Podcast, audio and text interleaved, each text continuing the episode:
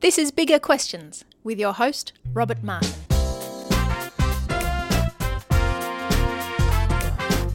Welcome to Bigger Questions, recorded live in the city of Melbourne. Today's big question How can these scientists believe in God?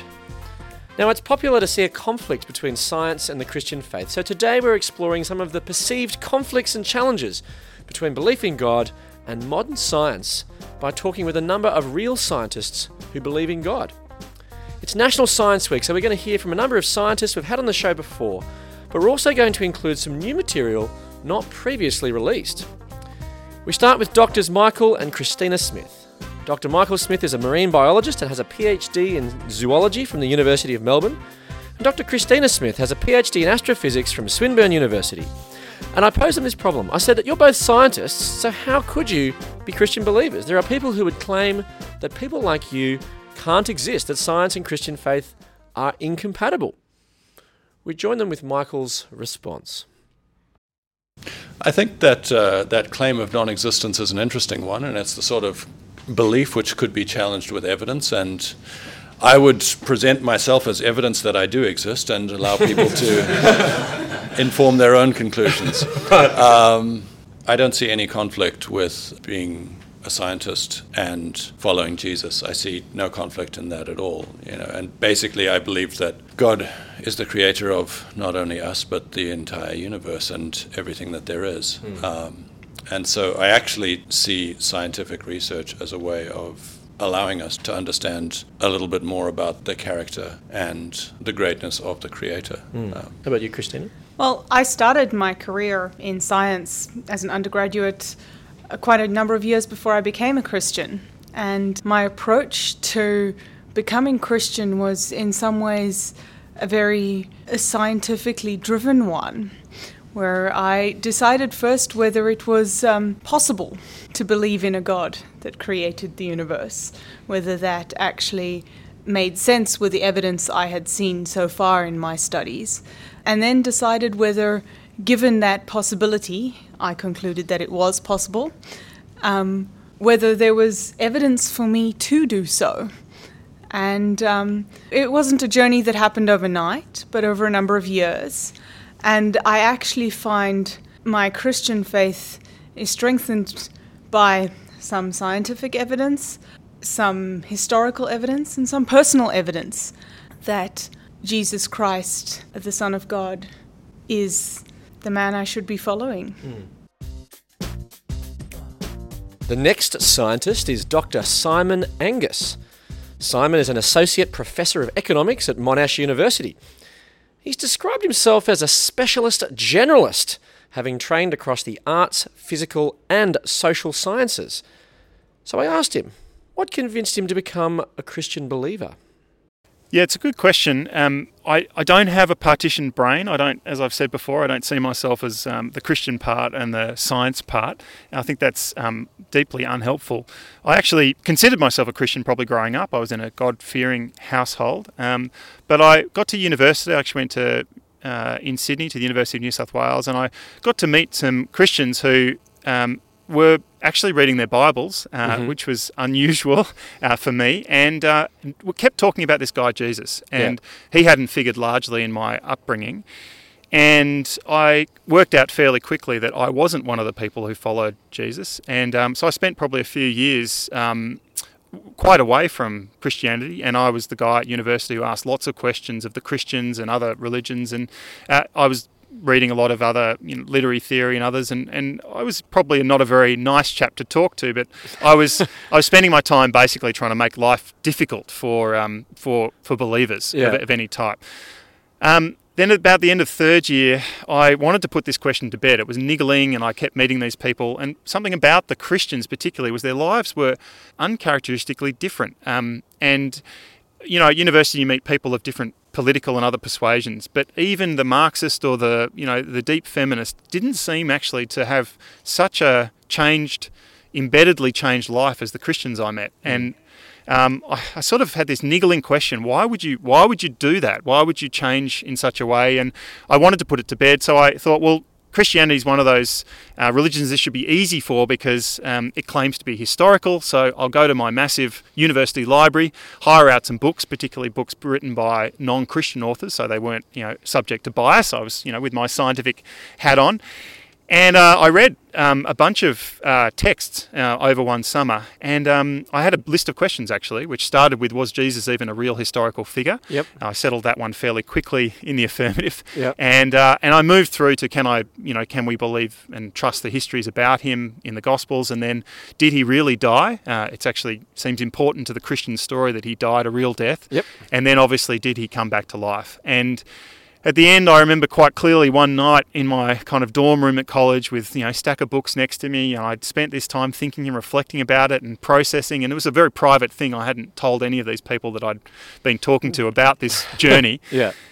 I came to this sort of quite difficult and uncomfortable realization that the explanation that Jesus rose from the dead um, by the power of God was the most reasonable explanation for, for the Jesus event, uh, what had happened then. It's clear many historians acknowledge something special happened.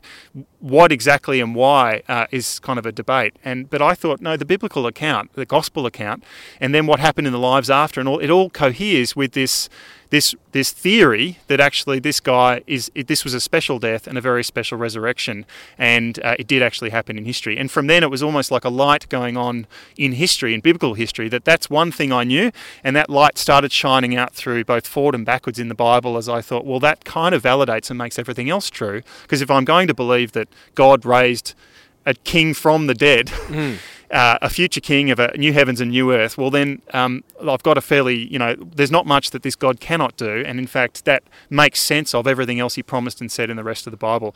And so then I felt, unlike all the rest of my studies, a real baby in this area. And I kind of put myself into all sorts of training and teaching and, and, and, and study about the Bible and about Christianity because I, I then just had this enormous thirst for a whole new whole new area of, of, of, Mm. of knowledge, Mm. and my curiosity again was was was piqued, and um, and I must say that as I've kept growing and understanding Christianity, um, it's Christianity is not the not the question you resolve once. It's a kind of a question you resolve many times of many days. Am I still walking with Jesus? Is it still the way I, the fork in the road is presented many times over?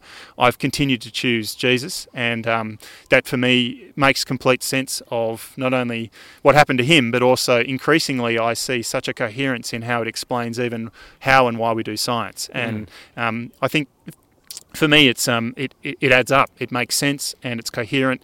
And uh, in science, that's the kind of theory we love: is one that's coherent, has explanatory power, Mhm. um, and uh, and and works in sort of a deeply satisfying way to sa- slake our curiosity. Mm. So you find it satisfying? Yeah, I do. I think, um, in fact, more than that, I would say that the challenge is actually for atheist scientists to come up with a reason why science even works. Mm. Um, I find Christianity um, satisfying personally from a sense that it gives a, a centre to my life and a, and a truth which centres all that I do. And uh, someone once described me as someone who likes things uh, from the ground up uh, to be true, and that's true. I generally go back to first principles and like everything to kind of add up. And Christianity, I feel like, gives that cosmic foundation, which from then I can build my understanding of basically everything.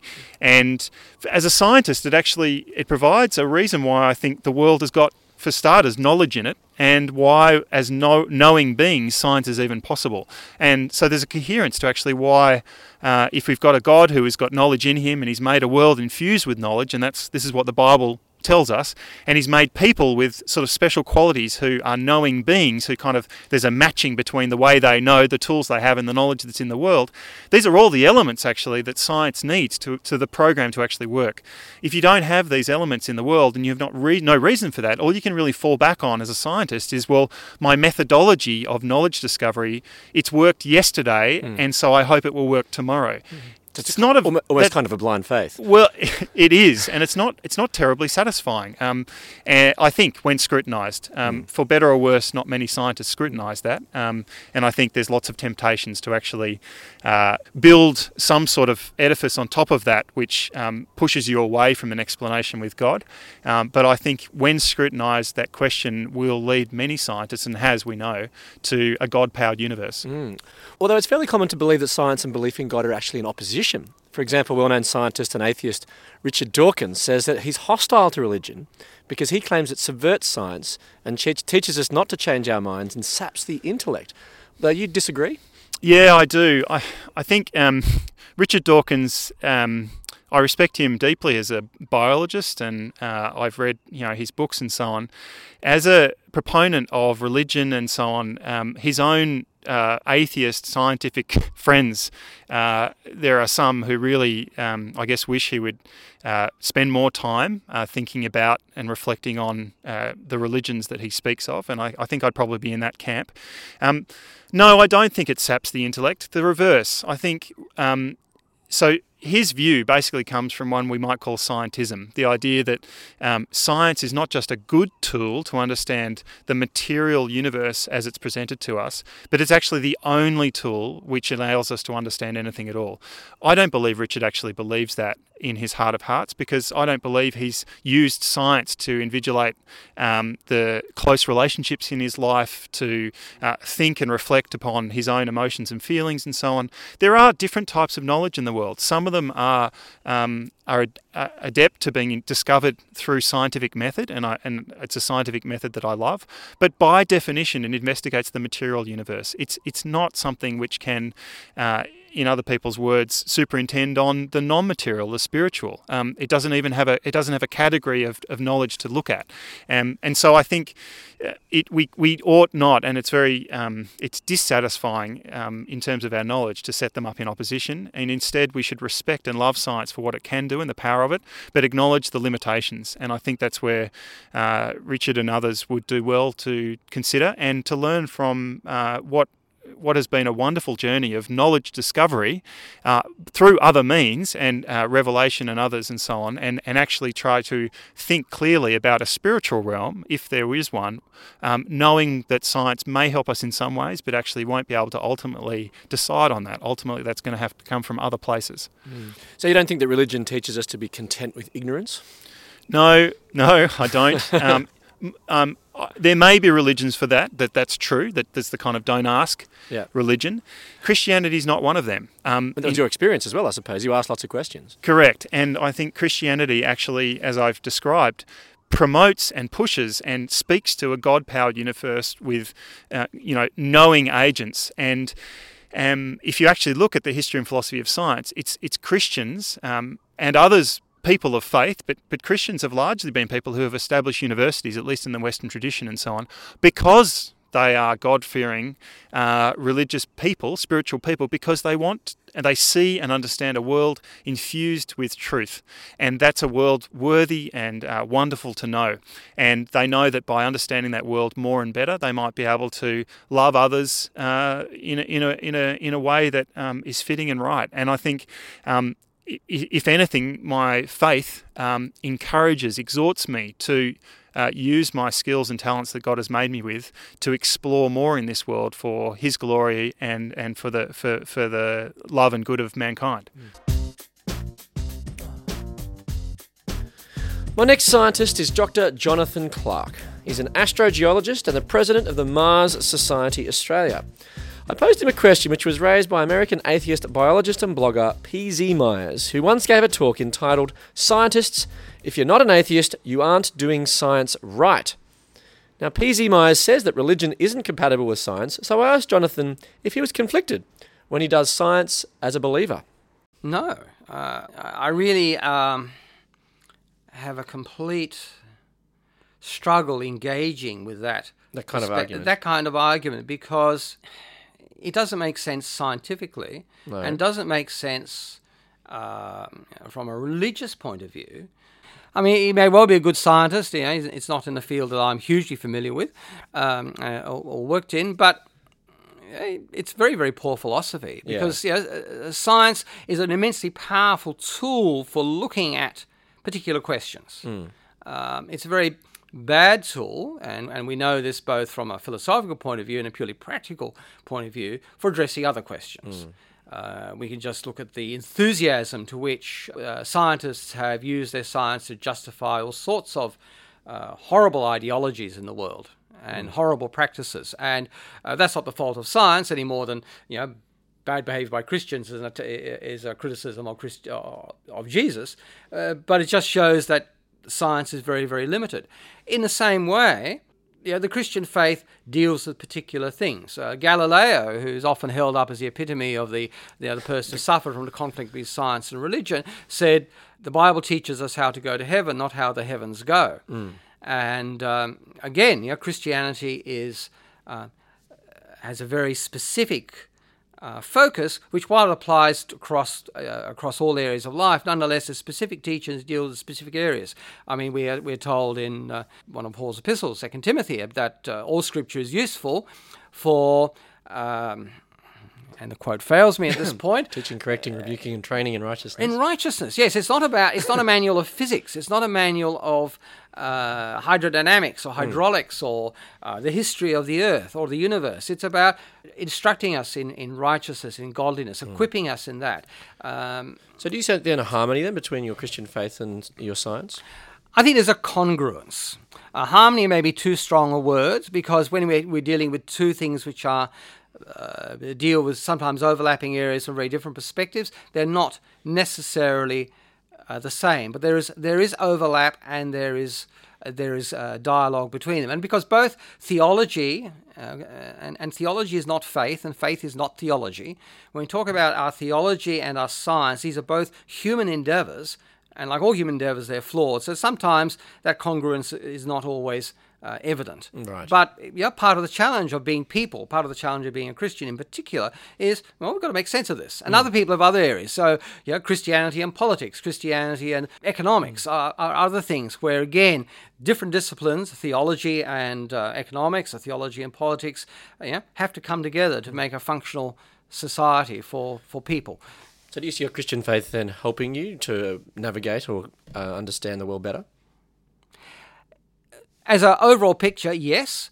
I hope that being a Christian makes me a better scientist because uh, I, I am aware of the bigger picture. I'm aware of ethical issues, of moral issues. Hopefully, that makes me um, a more dedicated, a more ethical scientist. Mm-hmm. Hopefully, uh, it also means that um, I can keep it as proper perspective, not make a, a god out of it the way right, some people yeah. do as well. Right, yes, yes.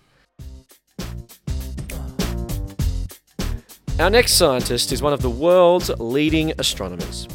Dr. Jennifer Wiseman is a senior astrophysicist at the NASA Goddard Flight Center, where she serves as the senior project scientist for the Hubble Space Telescope. So I asked her what convinced her to believe in Christianity. I grew up uh, in a Christian family and, and a loving church, and I, so I think you know these people weren't perfect by any means but i think i really saw the, the the life of god in these people and it impressed me from a young age. Um, i think i was also it was also impressed upon me during my youth that there there was a choice to be made as to whether to to intentionally be a follower of, of christ or or live for yourself and um, I think I was influenced by by the late Billy Graham and some of his preaching.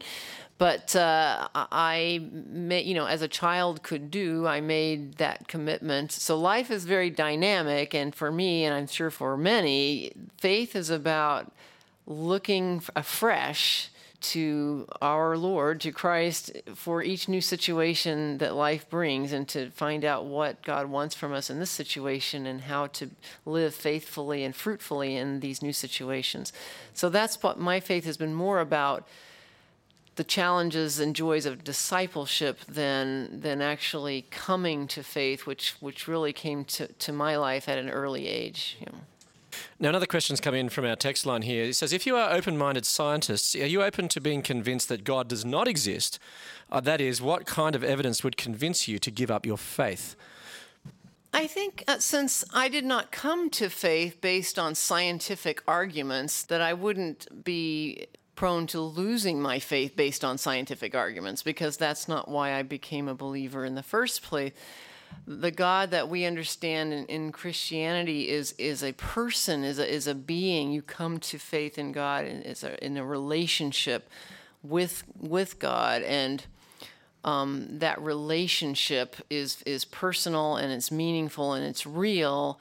And so there isn't some sort of new scientific discovery that can actually, you know, pull that rug out uh, from under you. Now there are scientific discoveries that can make you have to kind of rethink your your you know if you have a, a certain picture in your mind of the framework in which you think God is operating in the natural world, and then you learn something through science that basically challenges and broadens that particular aspect of your faith.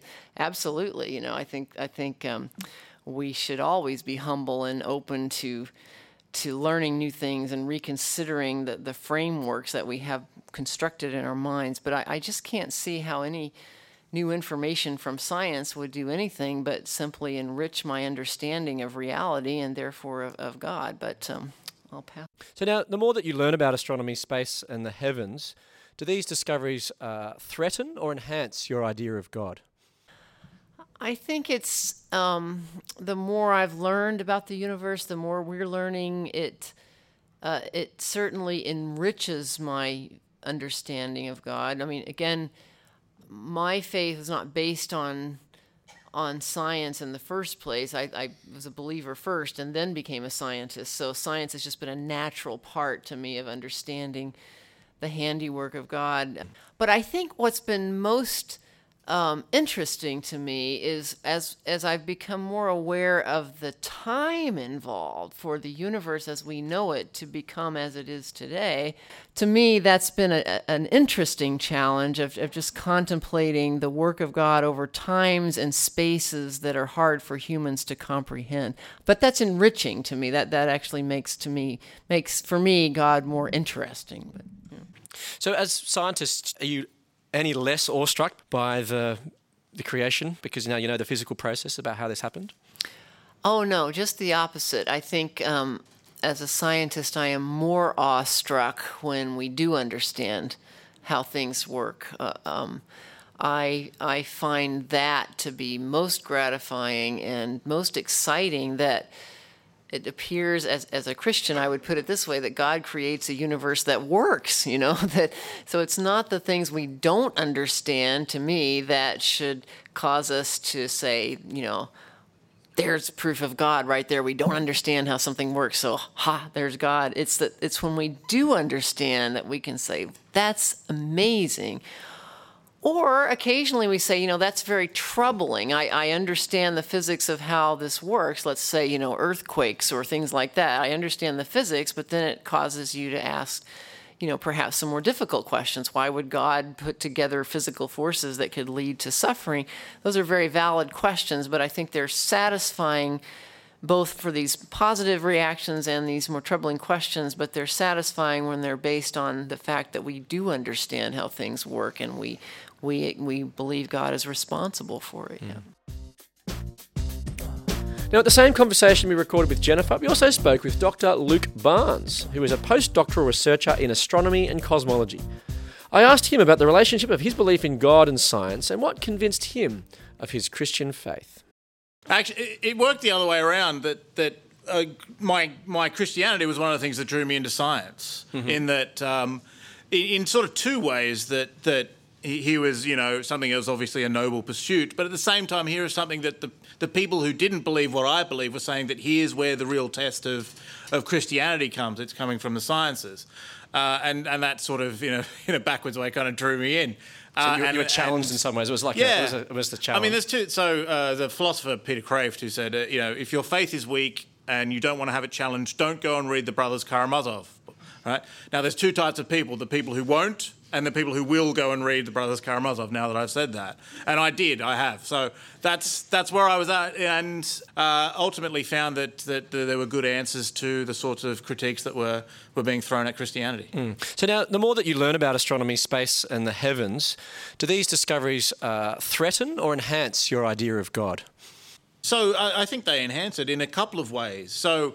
Um, we just saw some pic- some beautiful pictures. There's one on the screen now of, of, of the universe. You show one of these wonderful Hubble images, and the whole crowd goes, "Whoa!" And you, when one of these, when, when we have a, our astronomy seminars, when there's just astronomers in the room and we're discuss, discussing the latest, you know, astronomy, if one of those pictures come up, we all go, whoa! Like none of that changes. The universe is still impressive, no matter how many times you've looked at it, how deeply you've looked at it. Uh, so that level of uh, one of the wonderful things I find about Christianity as opposed to, to naturalism is I can look at that and say that's beautiful without having to to give put an asterisk and say actually beauty is just some sort of evolved response to this that and the other. You know, I can just say that's that's a beautiful thing. In the same way, I can say goodness is good without any asterisk on that as well. So that was that's one of the major things. Um, this. Uh, you know, details about the size of the universe and the way that we fit into the universe, fine tuning has been something that sort of fits into my Christian Christian worldview in a fairly natural and easy way. And I think, again, as I said before, sort of lights a fire underneath the, the naturalist. One of my favourite verses in the Old Testament is Isaiah. It just says, uh, Lift your eyes and look to the heavens, who created all these? So I think in the history of, you know, in the history of civil, you know, human beings, that the question, where did all this stuff come from, has been a major pointer towards a, a creator, even if it's not the most, you know, watertight argument there. I think that the, the way most people have realized, you know, most people have looked around and seen the way the universe all fits together, even their own, the universe we can see, let alone the stuff we see in the fundamental laws to the larger scale of the universe, and seen something that looks like it fits together, that looks like it's been planned out. Mm. Well, the late, great Stephen Hawking once says Before we understood science, it was natural to believe that God created the universe, but now science offers a more convincing explanation. So is Hawking right? No. what science does is describe the natural world. We, we take observations of the world and we try and fit it together within a, a, a mathematical theory, and we find that there are patterns underneath. But none of that process answers the bigger questions about where it came from or who is sustaining it. Describing the work of an artist does not replace the artist. I don't so I, I think there's a this very naive picture there that if you've explained one natural thing in terms of another natural thing, that you can keep doing that forever and explain all the natural things. And that's just not true. So there we have it. The stories and reflections from a number of scientists about how they can believe in God. So let me leave you with what one scientist thought in relation to his science and his faith in God from Isaiah 40:26. Lift up your eyes and look to the heavens. Who created all these? He who brings out the starry host one by one and calls forth each of them by name. Because of his great power and mighty strength, not one of them is missing. Thanks very much to all of our scientists who could share for this National Science Week special show. I look forward to you joining us next time for bigger questions.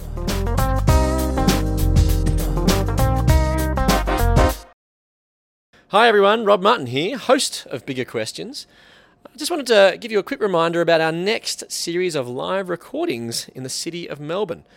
Every fortnight from Tuesday, the 20th of August, we explore Songs of the Heart, six ancient songs with wisdom for life's biggest questions.